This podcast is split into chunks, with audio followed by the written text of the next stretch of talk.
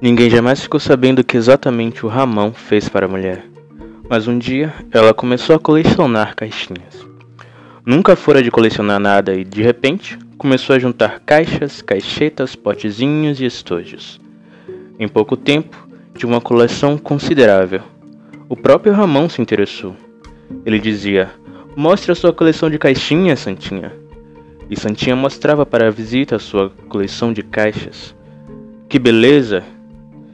As caixas, caixinhas, caixetas, potes, potezinhos, estojos, baús, cobriu algumas mesas e várias estantes.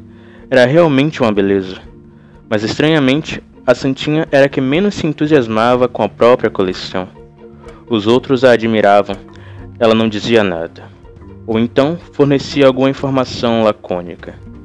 Essa é chinesa. Ou é pedra-sabão. Ninguém mais tinha problemas sobre o que dar para a Santinha no seu aniversário ou no Natal. Caixas.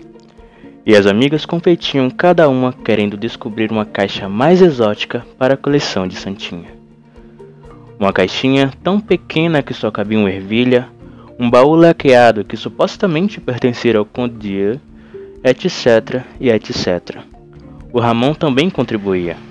Quando saía em uma de suas viagens, nunca deixava de trazer uma caixa para Santinha, que Santinha aceitava sem dizer uma palavra e acrescentava à sua coleção.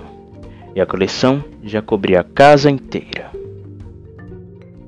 Quando a polícia, alertada pelos vizinhos, entrou na casa, viu sangue, viu Santinha sentada numa cadeira muda, folheando a amiga, mas a princípio não viu Ramão. Só ouviu quando começou a abrir as caixinhas Havia um pouco de ramão em cada caixinha. Até na que só cabia uma ervilha tinha um ossinho. Um fêmur estava no baú do conde e a Jacira ficou escandalizada quando soube que a cabeça de Ramão foi encontrada numa caixa de chapéu antiga que ela tinha trazido para a Santinha de Paris. Veja só, de Paris. Ninguém desculpou a Santinha, mas o consenso geral era de que alguma o Ramão tinha feito.